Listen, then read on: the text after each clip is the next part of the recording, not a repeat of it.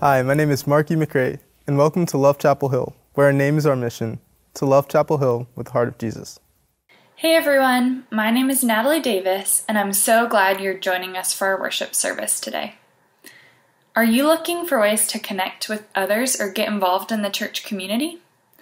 I would love to invite you to the church website, lovechapelhill.com, where you can find several ways to connect and serve right on the front page of the website. There are many ways you can connect with others, such as Bible study groups, prayer groups, or discipleship bands, just to name a few. And you can also check out the various opportunities we have to serve those in our church and in the Chapel Hill community. Also, if you're worshiping with us for the first time this morning, or consider yourself new to the church, we are so happy you're joining us.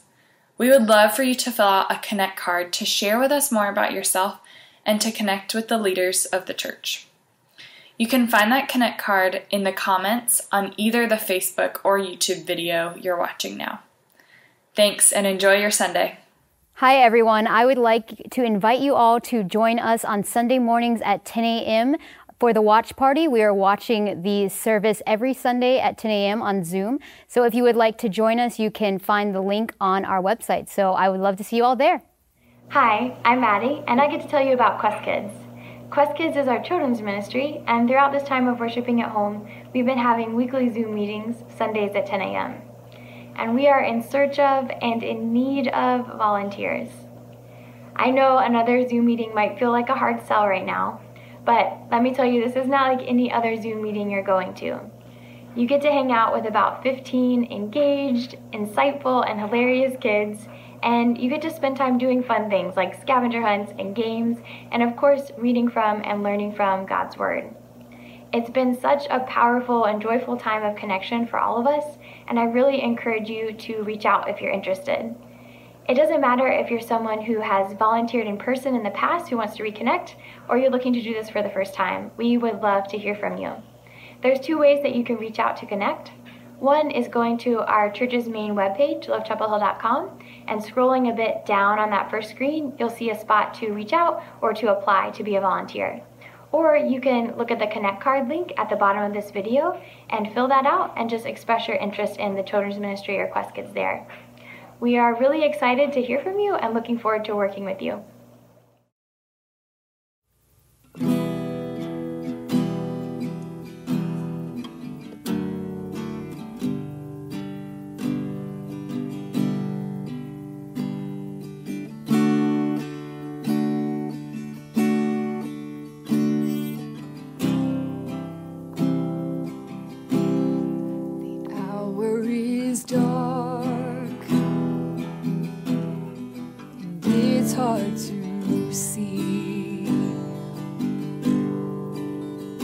you do here in the ruins and where this will lead.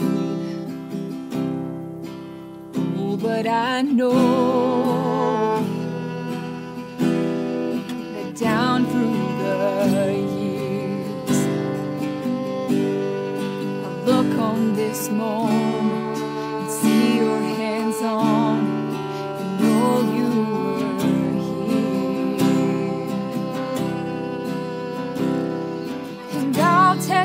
God.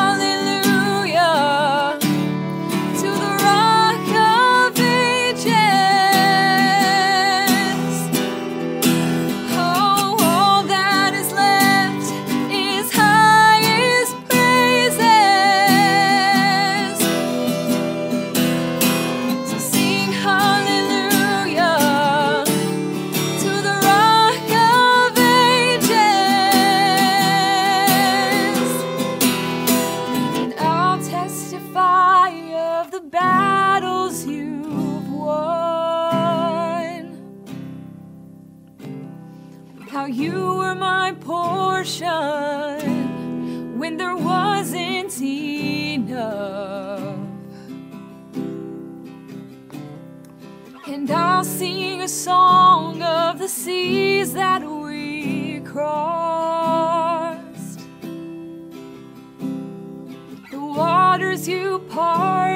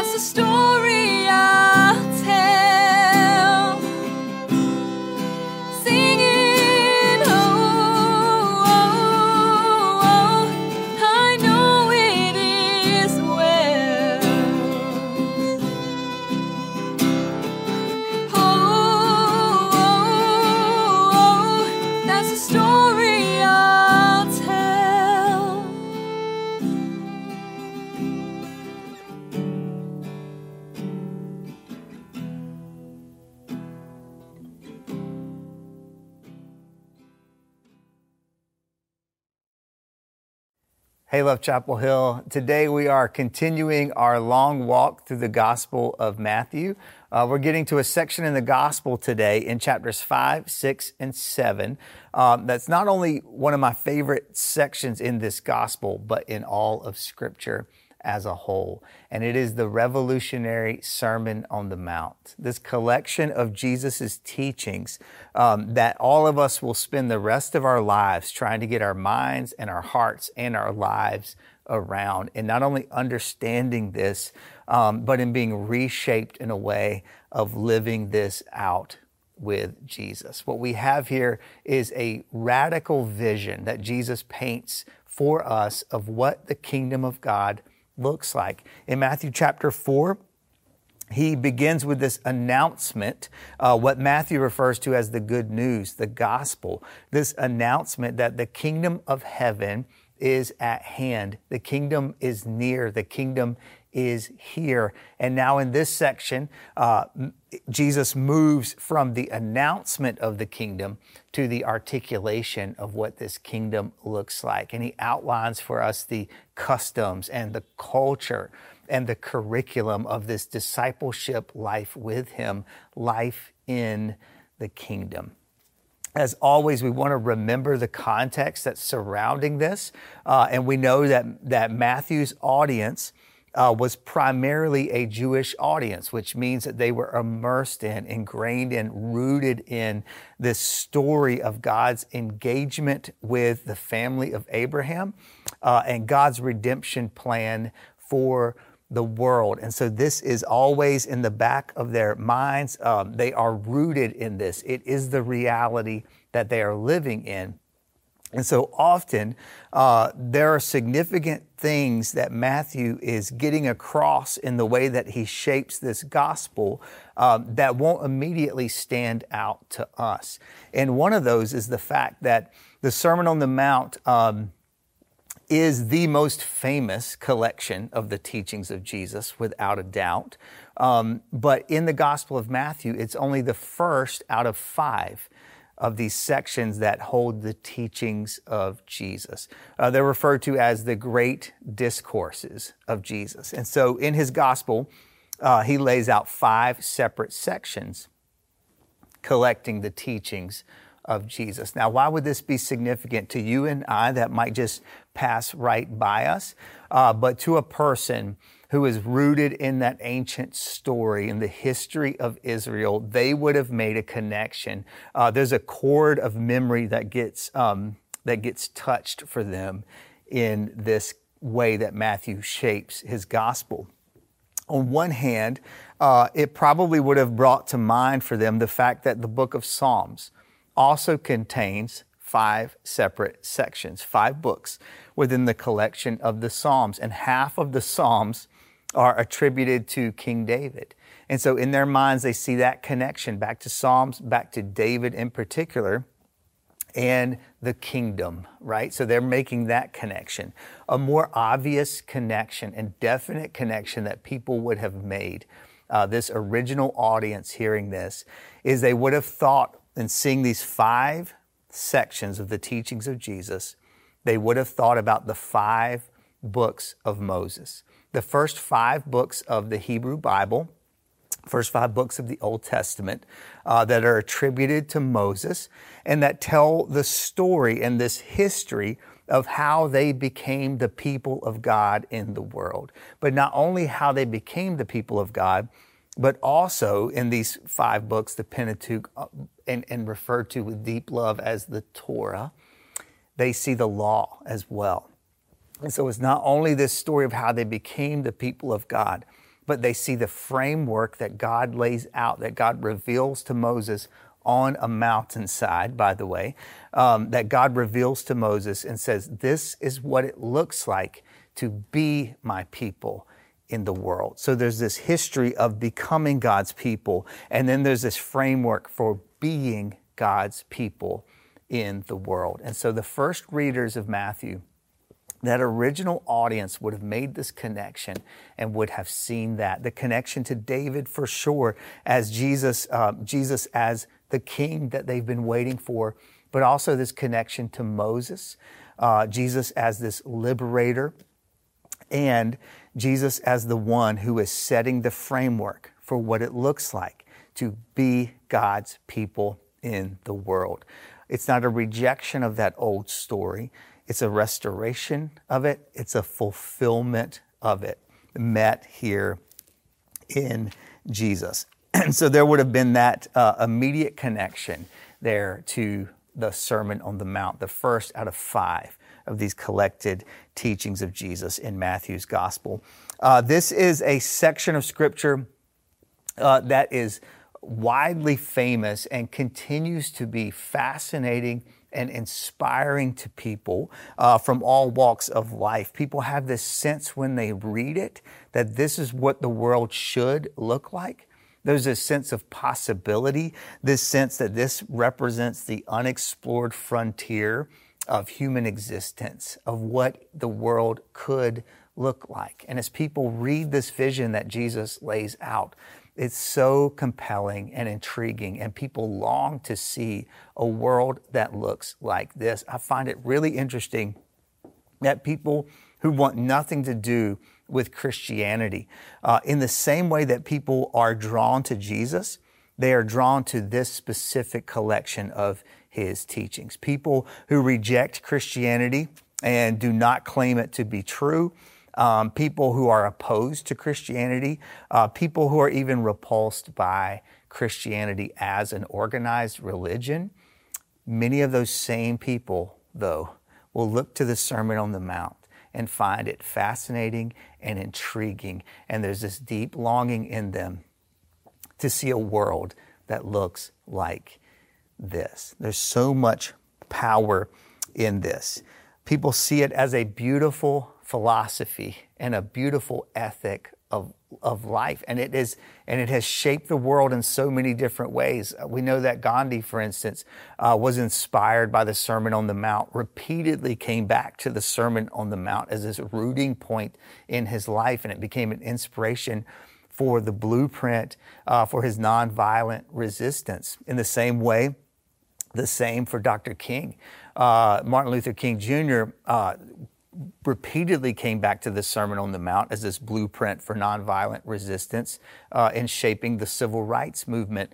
Um, it was inspiring to what he inspiring of what he described as the creative minority, uh, what he described as the beloved community, and there was so much hope and inspiration in that for Dr. King and for Christians everywhere. Though um, this is not simply a philosophy of how to live your life. As disciples of Jesus, we know that the Sermon on the Mount is not just a philosophy for how to live your life, it's an invitation into His life. And that's something that sets it apart. Um, the great uh, bishop of the church, uh, an African bishop named Augustine, uh, who continues to be incredibly influential, um, one of the great theologians in the history of the church. Uh, he was one of the first people to give this section of scripture the title, The Sermon on the Mount.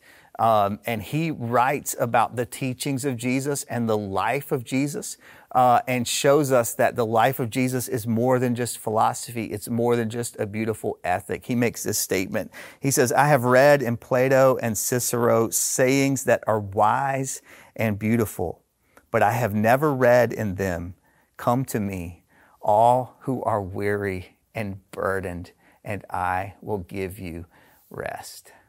There's something so powerful here, not just in the words that Jesus says, not just in the way that he orders them and they end up reordering the world because of their power, but there's such a beautiful invitation here into a different way of life, life within the kingdom, not just a beautiful ethic of how to live your life or philosophy for how to live your life, but an invitation into his life. So we're going to step into that today. Um, as I was studying for this this week, it just struck me um, that it's one thing to talk about this sermon uh, on the Mount. Um, but as I was thinking through it, it hit me that this is actually a pretty short stretch of Scripture. Yes, it's three chapters long, um, but as I started to think about it, I, I, looked up how long does it take to read the Sermon on the Mount in one sitting? Uh, it takes less than 15 minutes. It takes less than 15 minutes. That's half, less than half of one of my normal sermons, all right? Which is quite a critique. I, I felt that was kind of a sting. Um, but it hit me in that moment. We can't just talk about this. Why in the world would we not get out of the way and let Jesus speak for himself. Why in the world will we not take the time today to just listen in one sitting to this revolutionary message, this radical vision of what the kingdom looks like. So that's what we're going to do over this next stretch of the message here. Uh, we're going to get out of the way and let the man speak for himself and let the words of Jesus speak directly to us through the Sermon on the Mount. A couple of warnings here uh, before we move into that. One, you, you, you hear us talk about context all the time and the importance of context in understanding something. We absolutely believe that Jesus himself is the truth, that Jesus himself is the Word of God made flesh. And so the words of Jesus are truth. We believe that 100%. We also acknowledge, though, uh, that at times, without understanding a context and having the background, uh, some of that truth, um, as true as it is, unshakably true as it is, it can be confusing to us to understand its meaning if we don't have the context. So you're going to hear that through the sermon. There might be pieces that sound um, confusing to you. Um, that's okay. Take it all in. There's one part in particular that I want to highlight, um, and it's this Jesus makes uh, this statement about divorce. And apart from the context of Jesus' time and the place in which Jesus' ministry uh, is happening, these words might sound um, extremely painful. At first, it might sound as if Jesus is speaking down to someone who has gone through the painful experience of divorce. I want to put it in the context just so that we know that Jesus is not speaking down to people who have gone through the pain of divorce. Instead, he's speaking up for people who are often hurt the most by that painful journey. Here's the reality we know that 2,000 years ago, in a Middle Eastern patriarchal culture, men had almost all of the rights. And for the most part, married women uh, were completely dependent on their husbands in, in almost every way that you can imagine within that culture. Men, on the other hand, had this place of privilege and power. Uh, men were allowed to divorce their wives for almost any reason that they wanted to cook up. And when they did that, when they abused their power and their place of privilege in that culture, uh, it was the women who were the who were hurt the most and became the victims of that injustice the most. And so, what Jesus has to say about divorce here is not in any way speaking down to a person who has gone through the pain of divorce. Instead, he's speaking up for people who were often hurt the most. And it's a direct critique of the men in that day and the way uh, that they often abused that place of power. So understand that context when we get to that section. Uh, Jesus, Jesus does not um, add stones to piles of shame. He doesn't do that. Jesus is always digging deeper wells of grace. So understand that. Uh, one other thing is this um, it's only going to be about 15 minutes of hearing this. Uh, but we understand that this is going to feel different than listening to a 30 minute podcast. Uh, it's going to feel different than uh, watching an hour long lecture on YouTube uh, or watching the next episode on Netflix, okay? It, this is different. So you're going to have to be intentionally engaged mentally and spiritually um, to be able to walk through this. Um, so I just challenge you to open yourself up to that and hear the words of Jesus himself through the most revolutionary sermon ever preached Jesus opening his mouth and turning the world upside down. Matthew chapter 5, verse 1. Now, when he saw the crowds, he went up on a mountainside and sat down. His disciples came to him, and he began to teach them, saying, Blessed are the poor in spirit, for theirs is the kingdom of heaven. Blessed are those who mourn, for they will be comforted. Blessed are the meek, for they will inherit the earth. Blessed are those who hunger and thirst for righteousness, for they will be filled. Blessed are the merciful, for they will be shown mercy. Blessed are the pure in heart, for they will see God. Blessed are the peacemakers, for they will be called sons of God. Blessed are those who are persecuted because of righteousness, for theirs is the kingdom of heaven. Blessed are you when people insult you, persecute you, and falsely say all kinds of evil against you, because of me. Rejoice and be glad, because great is your reward in heaven, for in the same way they persecuted the prophets who were before you. You are the salt of the earth, but if the salt loses its saltiness, how can it be made salty again? It is no longer good for anything except to be thrown out and trampled underfoot. You are the light of the world. A town built on a hill cannot be hidden. Neither do people light a lamp and put it under a bowl. Instead, they put it on its stand. It gives light to everyone in the house. In the same way, let your light shine before others, that they may see the good deeds, your good deeds, and glorify your Father in heaven. Do not think that I have come to abolish the law or the prophets. I have not come to abolish them, but to fulfill them. For truly I tell you, until heaven and earth disappear, not the smallest letter nor the least stroke of a pen will by any means disappear from the law until everything is accomplished. Therefore, anyone who sets aside one of the least of these commands and teaches others accordingly will be called least in the kingdom of heaven. But whoever practices and teaches these commands will be called great in the kingdom of heaven. For I tell you that unless your righteousness surpasses that of the Pharisees and teachers and the teachers of the law, you will certainly not enter the kingdom of heaven. You have heard that it was said to the people long ago, You shall not murder, and anyone who murders will be subject to judgment. But I tell you that anyone who is angry with a brother or sister will be subject to judgment. Again, anyone who says to a brother or sister, Raca, is answerable to the court, and anyone who says, You fool, will, will be in danger of the fire of hell. Therefore, if you are offering your gift at the altar, and there remember that your brother or sister has something against you, leave your gift there in front of the altar. First, go and be reconciled to them. Then come and offer your gift. Settle matters quickly with your adversary who is taking you to court. Do it while you are still together on the way, or your adversary may hand you over to the judge, and the judge may hand you over to the officer, and you may be thrown into prison. Truly, I tell you, you will not get out until you have paid the last penny. You have heard that it was said, You shall not commit adultery.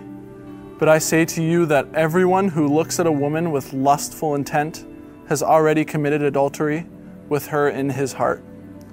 If your right eye causes you to sin, tear it out and throw it away. For it is better that you lose one of your members than that your whole body be thrown into hell. And if your right hand causes you to sin, cut it off and throw it away. For it is better that you lose one of your members than that your whole body go into hell. It was also said, Whoever divorces his wife, let him give her a certificate of divorce. But I say to you that everyone who divorces his wife, except on the grounds of sexual immorality, makes her commit adultery, and whoever marries a divorced woman commits adultery. Again, you have heard that it was said to those of old, You shall not swear falsely, but shall perform to the Lord what you have sworn. But I say to you, do not take an oath at all, either by heaven, for it is the throne of God, or by the earth, for it is his footstool, or by Jerusalem, for it is the city of the great king. And do not take an oath by your head, for you cannot make one hair white or black. Let what you say simply be yes or no. Anything more than this comes from evil. You have heard that it was said, an eye for an eye and a tooth for a tooth. But I say to you, do not resist an evildoer. But if anyone strikes you on the right cheek, turn the other also. And if anyone wants to sue you and take your coat, give your cloak as well. And if anyone forces you to go one mile, go also the second mile. Give to everyone who begs from you, and do not refuse anyone who wants to borrow from you. You have heard that it was said, You shall love your neighbor and hate your enemy. But I say to you, Love your enemies and pray for those who persecute you, so that you may be children of your Father in heaven. For he makes his sun rise on the evil and on the good, and sends rain on the righteous and on the unrighteous. For if you love those who love you, what reward do you have? Do not even the tax collectors do the same? And if you greet only your brothers and sisters, what more are you doing than others? Don't even the Gentiles do the same? Be perfect, therefore, as your heavenly Father is perfect. Be careful not to do your acts of righteousness before men, to be seen by them. If you do, you will have no reward from your Father in heaven.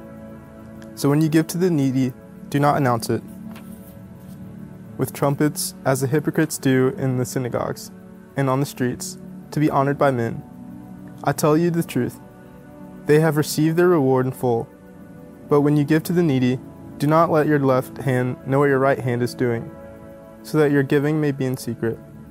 Then your Father, who sees what is done in secret, will reward you.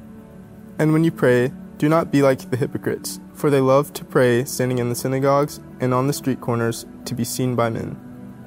I tell you the truth, they have received their reward in full. But when you pray, go into your room, close the door, and pray to your Father who is unseen. Then your Father, who sees what is done in secret, will reward you. And when you pray, do not keep on babbling like pagans, for they think they will be heard because of their many words. Do not be like them, for your Father knows what you need before you ask Him. This then is how you should pray Our Father in heaven, hallowed be your name. Your kingdom come, your will be done, on earth as it is in heaven. Give us today our daily bread. Forgive us our debts, as we also have forgiven our debtors. And lead us not into temptation, but deliver us from the evil one. For if you forgive men when they sin against you, your heavenly Father will also forgive you. But if you do not forgive men their sins, your Father will not forgive you your sins. When you fast, do not look somber, as the hypocrites do for they disfigure their faces to show others they are fasting. Truly I tell you, they have received their reward in full. But when you fast, put oil on your head and wash your face, so that it will not be obvious to others that you are fasting, but only to your Father who is unseen. And your Father, who sees what is done in secret, will reward you. Do not store up for yourselves treasures on earth, where moths and vermin destroy and where thieves break in and steal. But store up for yourselves treasures in heaven, where moths and vermin do not destroy, and where thieves do not break in and steal. For where your treasure is, there your heart will be also. The eye is the lamp of the body. If your eyes are healthy, your whole body will be full of light. But if your eyes are unhealthy, your whole body will be full of darkness. If then the light within you is darkness, how great is that darkness? No one can serve two masters. Either you will hate the one and love the other, or you will be devoted to the one and despise the other. You cannot serve both God and money. Therefore, I tell you, do not worry about your life, what you'll eat or what you will drink, or about your body, what you will wear. Is not life more than food? And the body more than clothing? Look at the birds of the air. They neither sow nor reap nor gather into barns, and yet your heavenly Father feeds them. Are you not of more value than they? And can any of you, by worrying, add a single hour to your span of life? And why do you worry about clothing? Consider the lilies of the field how they grow. They neither toil nor spin. Yet I tell you, even Solomon in all his glory was not clothed like one of these. But if God so clothes the grass of the field, which is alive today and tomorrow is thrown into the oven, will he not much more clothe you, you of little faith? Therefore, do not worry saying, What will we eat? Or what will we drink? Or what will we wear? For it is the Gentiles who try for all these things. And indeed, your heavenly Father knows that you need all these things. But strive first for the kingdom of God and his righteousness, and all of these things will be given to you as well. Do not judge, or you too will be judged.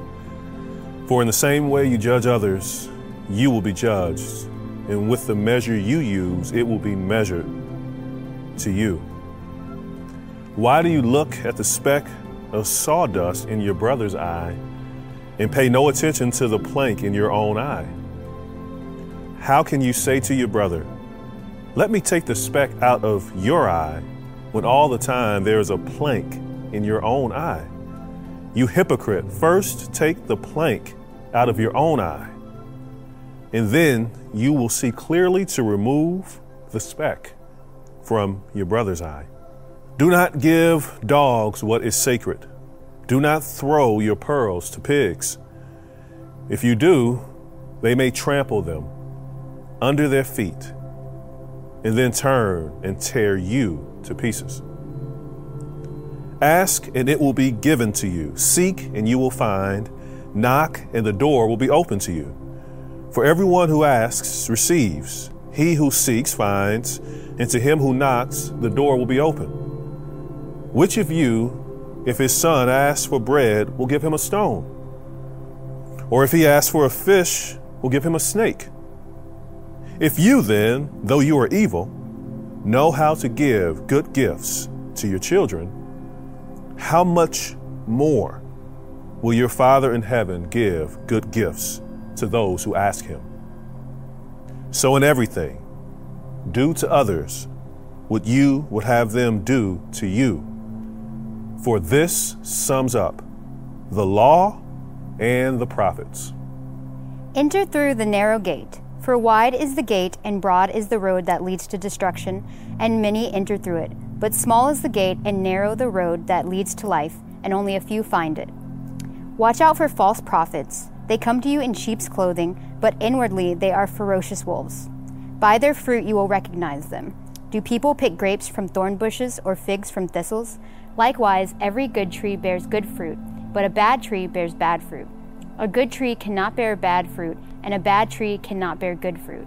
Every tree that does not bear good fruit is cut down and thrown into the fire.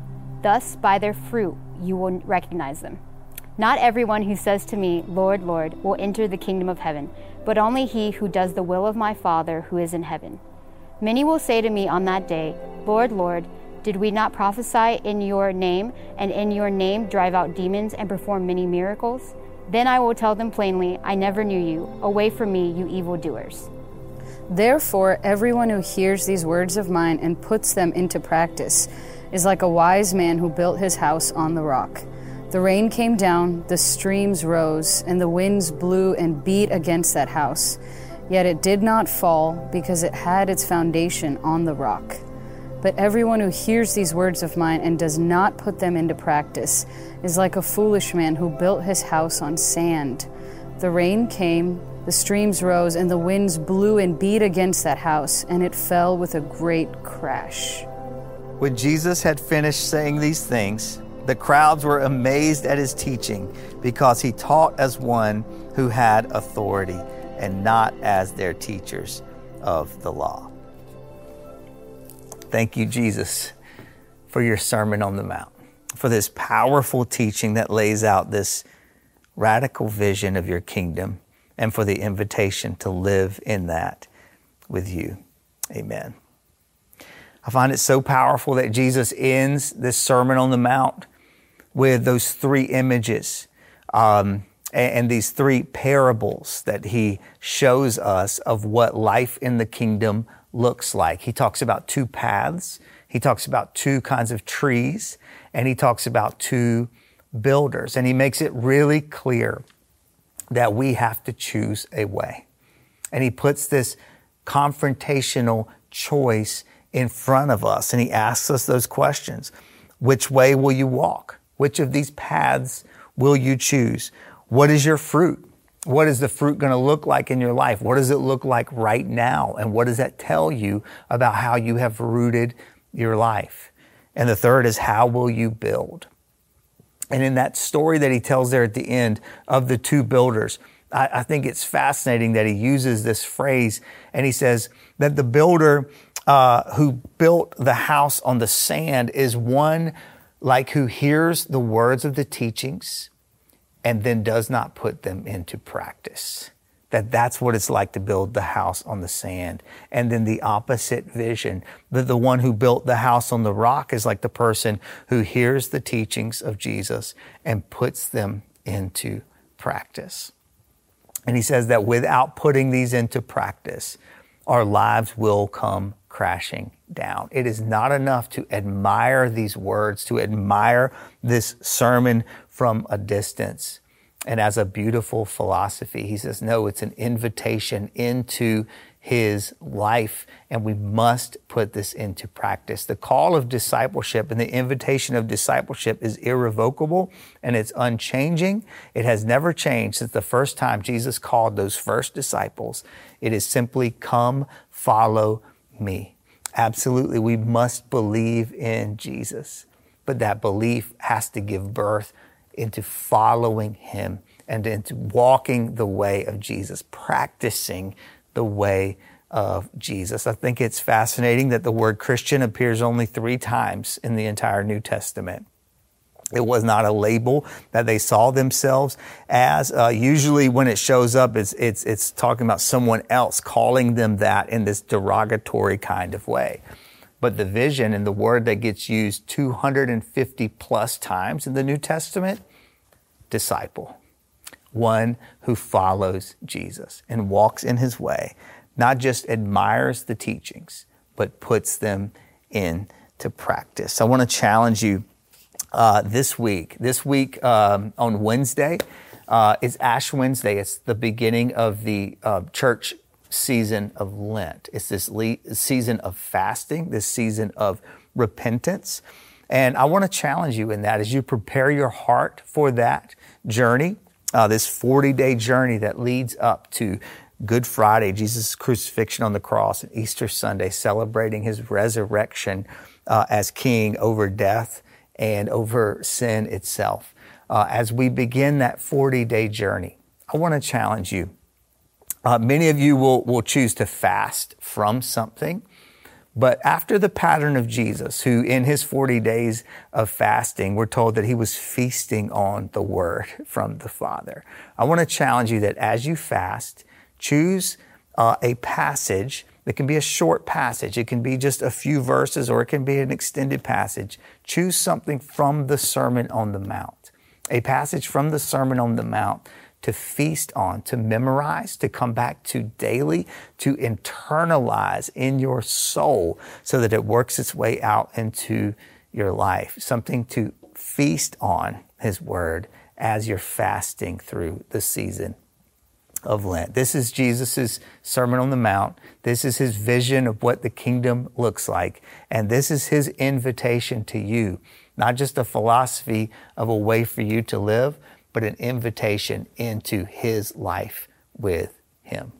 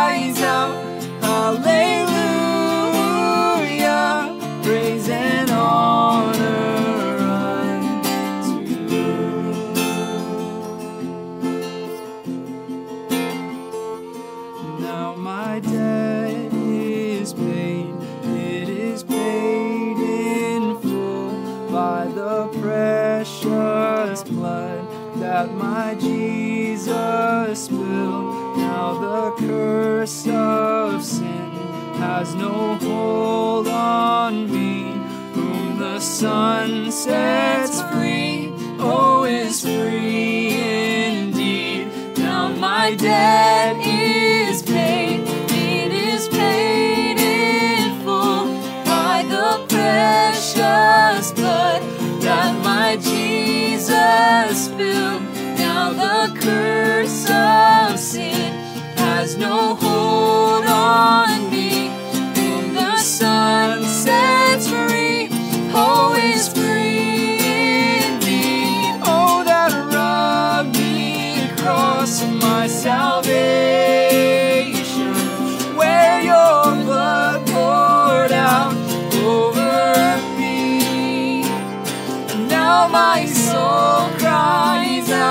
Hallelujah,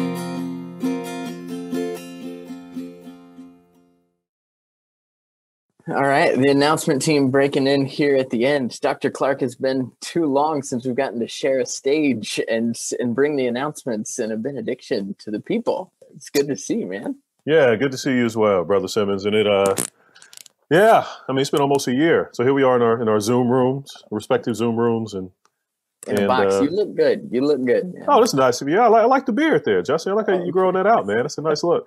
Trying new things. Nothing wrong with that. So what's what's uh, a way that that folks can can get involved, Chris? Yeah, no, I'm happy to, to talk a little bit here. So, um, a couple things to mention here. First, uh, last week I had the opportunity with uh, with Tiana. Tiana and I actually uh, invited you to, to attend the watch party. So I just want to reiterate that, offer that invitation once again. It's a wonderful opportunity to watch um, the sermon uh, and watch the message more broadly, uh, to experience the worship guide, I should say, um, with other people. So it's nothing like you know being in the varsity and the energy there. Um, but it's close to it in terms of, of, of doing something with other people, of being social, right? And, and, and other people in their Zoom rooms and just having an opportunity to engage with the message. And it's been wonderful. We really enjoyed uh, having an opportunity to, to meet other people and, and to talk about uh, the message afterwards. And so I, I just want to invite you once again, if you're able to, 10 o'clock uh, on Sunday mornings to, to tune in uh, or zoom in into the watch party. Uh, it'd be great to have you there. Uh, wonderful time. All right. And so you can come, you know, bring your coffee, right? And you know, comfortable clothing is accepted. and uh, I hope to see uh, many of you there in the near future. Uh, the other thing I want to highlight uh, as well, you know, while I have your attention, is the idea of volunteering. And so I, I, it's very important, um, and to see this as an opportunity for you to serve. I know that for me, the the pandemic has been challenging, right? It, it, pressed for time, and it's hard to think about how to make space for anything else. Uh, but if you feel like you have the space, if you feel like that's something that uh, you, you you kind of called to do, being being encouraged to do, um, God is kind of asking you to kind of think about what's the way you can give to the church community.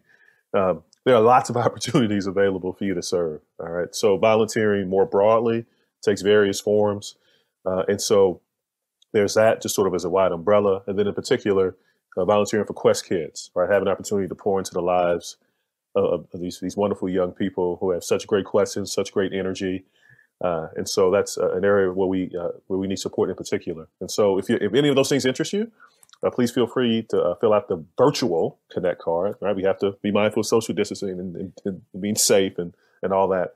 Uh, and however you're watching this message, you should have access to that virtual Connect card. So please do fill that out if any of those things interest you in terms of volunteer opportunities.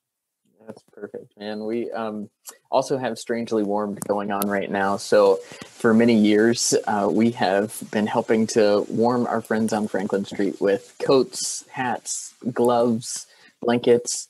Um, and we've actually uh, been able to continue doing that in front of the varsity each week um, as, as a uh, space that we're able to do breakfast with our friends on Franklin Street each Sunday. Um, but we're also able to distribute those items that have been donated. And some of you already have done that, uh, but I want to invite anyone to um, give, whether you are watching from uh, a thousand miles away or you're right here in Chapel Hill, you can help make this happen. So um, if you want to donate gently used or, or, new items, you can drop those at the varsity um, between 9 and 9.30 on a Sunday morning. We'll, we'll take those and help get them distributed for you. Um, but if you need somebody to come pick them up, you can email me and we'll arrange that. Justin at lovechapelhill.com. Um, or if you want to donate, um, if you are shopping online and want to have them shipped to us, um, you can also email me about that and where to ship those. We'll, we'll help uh, coordinate. Or if you want to give financially, and so if if you want to give specifically to support Strangely Warmed, you can go to lovechapelhill.com/give when you fill out the form, just use the comments section and put strangely warmed in there, and we will will help strangely warm our friends on Franklin Street. But if you just want to uh, learn more about giving to Love Chapel Hill and supporting the mission and, and ministry uh, by giving financially, you can do that online as well. All the information there, lovechapelhill.com slash give. Dr. Clark, you want to send us out with a, a benediction? Yes, yes, it's, it's been it's been a while in terms. Well, in terms of let's be honest, it's almost like we're in the same stage again here, Justin. Right? right? we're in the uh, varsity, and I miss it, man. I folks are out in the audience, and the lights are blinding us, and oh, just everything about it. But in all seriousness, um, thinking about the message and thinking about you know what what are some words? How do you, you know, how do you follow Jesus, right? In terms of the Sermon on the Mount and this this teaching that has fundamentally changed the way in which we engage in the world and think about the world. And so, I mean, with that in mind, right, and, with just recognizing the, the power of Jesus' words and the, how they, they, they, flip our world upside down in terms of what we value and what things we ought to strive towards and so forth, uh, or the fact that we live in a world where it's, it's always about striving, right? And I know for me, I struggle with what's the next goal, what's the next achievement, what's the next step, and there's always like when it's, it's real rat race, where there's always the next thing. Um, but listening to Jesus' words and realizing that it's a fundamentally different way in which we can live. Uh, and in God's kingdom, it isn't about checking the next box and about your record and about your um, what you've done, all right. But it's about who God is and who He's making us into. And so, uh, my prayer for for all of us uh, as we move forward and as we reflect upon the Sermon on the Mount is that we think about uh, the ways in which Jesus challenges us, challenges our worldviews, challenges our priorities. But in addition to that challenge, how He also comforts us right? In what ways that can we experience the love of, of, of God, love of the Father, and, you know, through through Jesus' words? So we're so both challenging us and comforting us at the same time. And so I pray that you're able to find both of those as you move forward into into this week and beyond. Amen. I received that absolutely, and um, man, thanks for that final word there, Chris. And the Lord be with you, friends. Take care, y'all.